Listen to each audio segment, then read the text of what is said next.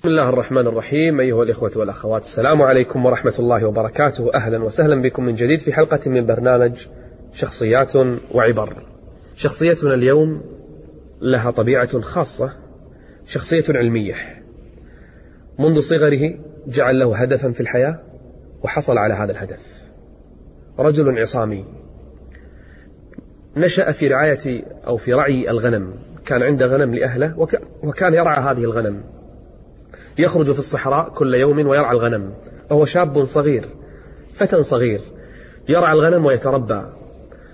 وكان عنده قطة صغيرة يلعب بها يربيها ويلعب بها. والنبي صلى الله عليه وسلم وصف القطة فقال إنها ليست بنجس طاهرة إنها من الطوافين عليكم الطوافات. وكان عند هذا الرجل قطة صغيرة هرة صغيرة لقب بها. فكان الناس تقول له أبو هريرة. تصغير الهرة. حتى أن النبي صلى الله عليه وسلم يوم من الأيام شافه وقال له يا أبا هر. كان يداعبه يقول له يا أبا هر. وكان الصحابة ينادونه بأبي هريرة نسبة لتربيته القطة وهو صغير. ومشى مشى هذا الاسم على أبي هريرة. أبو هريرة رضي الله عنه أسلم متأخرا. ما أسلم في البداية. وهذا الغريب أن الرجل أسلم متأخرا لكن حصل من العلم على شيء جم لأنه عرف شلون يستغل وقته. بعض المرات الواحد يقول أنا الله هداني وأنا كبير أقدر أطلب العلم؟ ليش لا؟ شوفوا قصة أبي هريرة.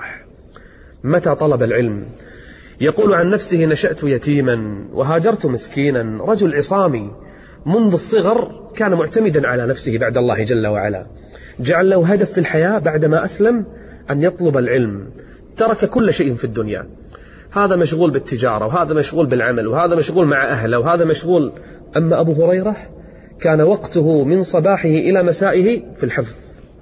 يحفظ أحاديث الرسول حتى يقول عن نفسه ما حفظت حديثا عن رسول الله فنسيته أبدا. والآن افتح أي كتاب؟ أي كتاب فقه ولا عقيدة ولا؟ ما تلقى أحاديث إلا لازم تلقى فيها؟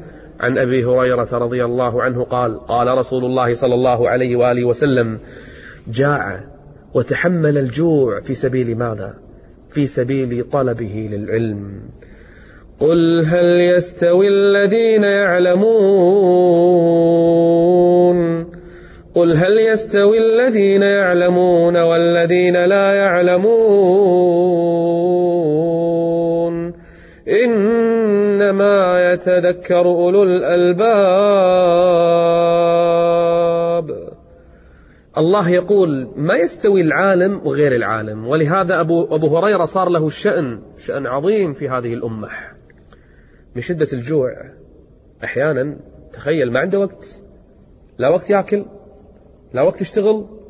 عشان يحصل طبعا واحد يقول لا الواحد يعمل. إيه بس أبو هريرة الله هيئه لأجل يحفظ دين هذه الأمة. شلون نحفظ عباداتنا؟ الله هيئ بعض الصحابة يحفظون السنة من رسول الله عشان يبلغونها على للذين بعدهم. صحابة معدودين جمعوا أكثر السنة.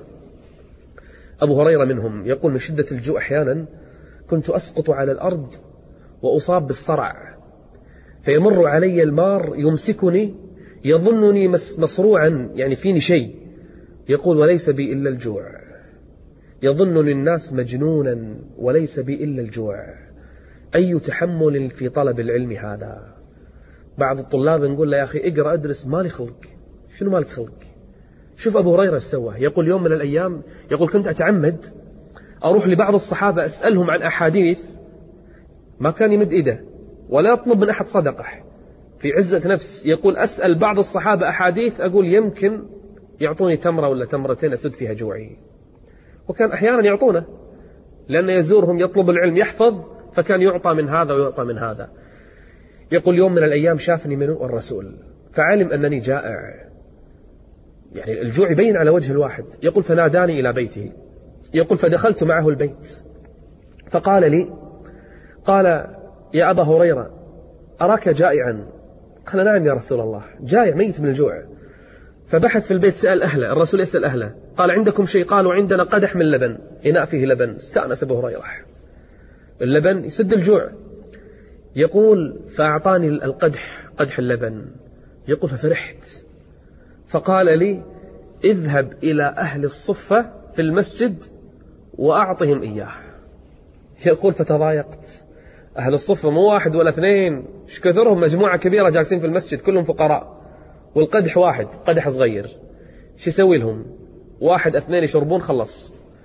يقول والله قد قتلني الجوع ولكني لا أرد أمر رسول الله. طلع من بيت الرسول وين داش؟ داش المسجد. ما ذاق اللبن. ميت من الجوع لكن وقاف عند أمر رسول الله. يقول فذهبت إلى أهل الصفة وأعطيتهم القدح وأنا أقول خلاص ما راح يجيني شيء. يقول فجاءنا النبي صلى الله عليه وسلم في المسجد. يقول فشرب الأول شرب الثاني شرب الثالث شرب الرابع شرب الخامس الس... كلهم يشربوا أنا متعجب. القدح ما خلص. شنو هالإناء اللي كلهم يشربوا منه؟ يقول فانتهى كل الناس وشبعوا. حتى وصل دوري.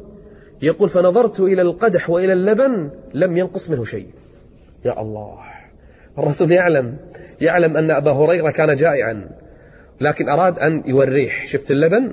أنت آثرت للناس راح يرجع لك مثل ما كان. فقال لي اشرب يا أبا هريرة. يقول شربت. ما صدق الحين أبو هريرة. يشرب من الجوع. يشرب ويشرب. يقول له اشرب. يقول وأشرب. يقول لي اشرب. ويقول وأشرب. يقول حتى قلت والله لا أجد له مسلكا. خلاص. يعني بطني امتلأ. كل هذا من قدح واحد. يقول ثم أخذه النبي وشرب ما بقي منه. إنه من؟ إنه أبو هريرة رضي الله عنه وأرضاه. يقول يوم اليوم أنا جالس عند الرسول يتعمد أبو هريرة. فقلت اللهم إني أسألك علما لا ينسى. فقال النبي آمين. أمن النبي لدعائه. وكفى بتأمين النبي تأمين. وهذا استجابة للدعوة. يوم من الأيام شاف الصحابة يتمشون بعد ما مات النبي صلى الله عليه وسلم. قال لهم أنتم يعني في التجارة وفي الأسواق وما تدرون شنو في المسجد؟ قالوا ماذا في المسجد؟ قال ميراث الرسول يوزع. الصحابة يتمنون أي شيء من آثار الرسول من ميراث الرسول يعني كذكرى. قال ميراث الرسول يوزع في المسجد. قالوا في المسجد؟ قال نعم. فأسرع الصحابة إلى المسجد. كلهم ركضوا. دشوا المسجد. عشان يرجعون له؟ قالوا له ما رأينا شيئا في المسجد؟ رأينا رجلا يصلي وآخر يقرأ القرآن وحلقة علم وذكر ما في شيء. قال فإن هذا هو ميراث رسول الله. شوف شلون يعلم الصحابة. قال فإنه لم يورث دينارا ولا درهما ولكنه ورث العلم. يرفع الله يرفع الله الذين آمنوا منكم والذين أوتوا العلم. والذين أوتوا العلم درجات. يعني الله يقول يوم القيامة أهل العلم لهم درجات. مو درجة حالهم حال الناس لا أهل العلم لهم درجات عالية عند الله يوم القيامة. في حياة النبي نرجع مرة ثانية. أبو هريرة أمة ما كانت مؤمنة. جلس معها يوم من الأيام قال يا أمة أسلمي يا أمة آمني ما آمنت. حتى تكلمت على رسول الله. فزعل أبو, بك أبو هريرة وذهب إلى من؟ إلى النبي صلى الله عليه وسلم فجاءه يبكي. قال ما الذي يبكيك يا أبا هريرة؟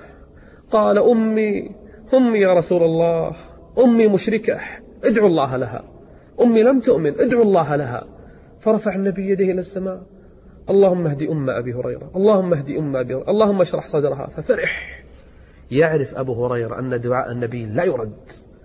فركض إلى وين؟ إلى أمه الآن يدعوها. شوف بره بأمه. شوف شو الحريص على أمه.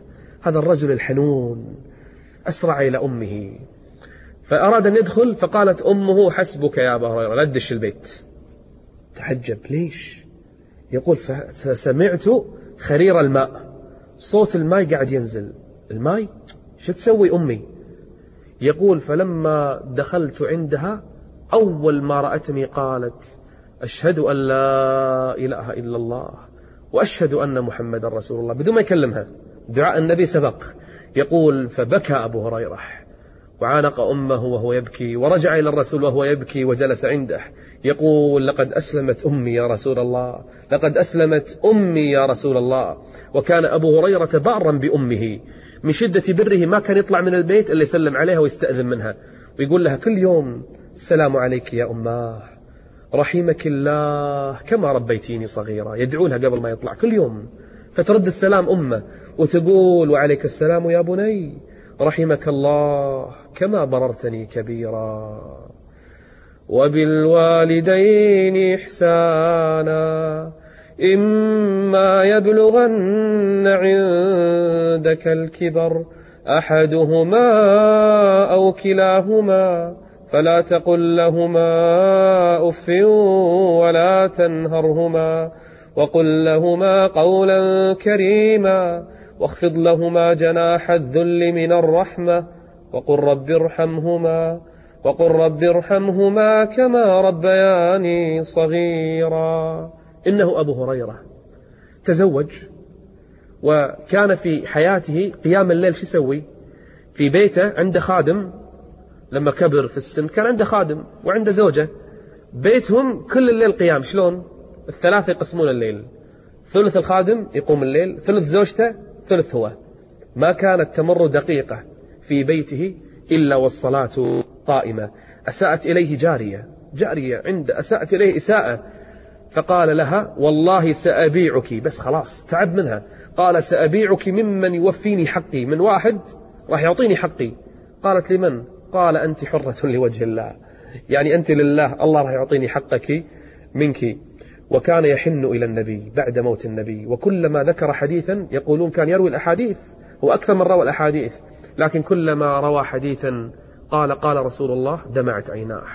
وحن إلى نبيه قبل أن يموت. دعا بدعاء وقال اللهم اللهم إني أحب لقاءك فأحب لقائي فأحب لقائي فقبض الله عز وجل روح من؟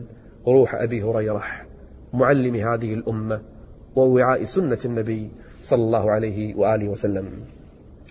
شخصيتنا في الحلقة القادمة أيضا مثيرة. قصة إسلامها عجيب ليس بعربي. ليس بعربي. ومع هذا قال النبي فيه أنهم منا من آل البيت. صاحب فكرة حفر الخندق في غزوة الأحزاب. من هذا الرجل وما قصة إسلامه المثيرة. كونوا معنا في الحلقة القادمة. استودعكم الله. والسلام عليكم ورحمة الله وبركاته.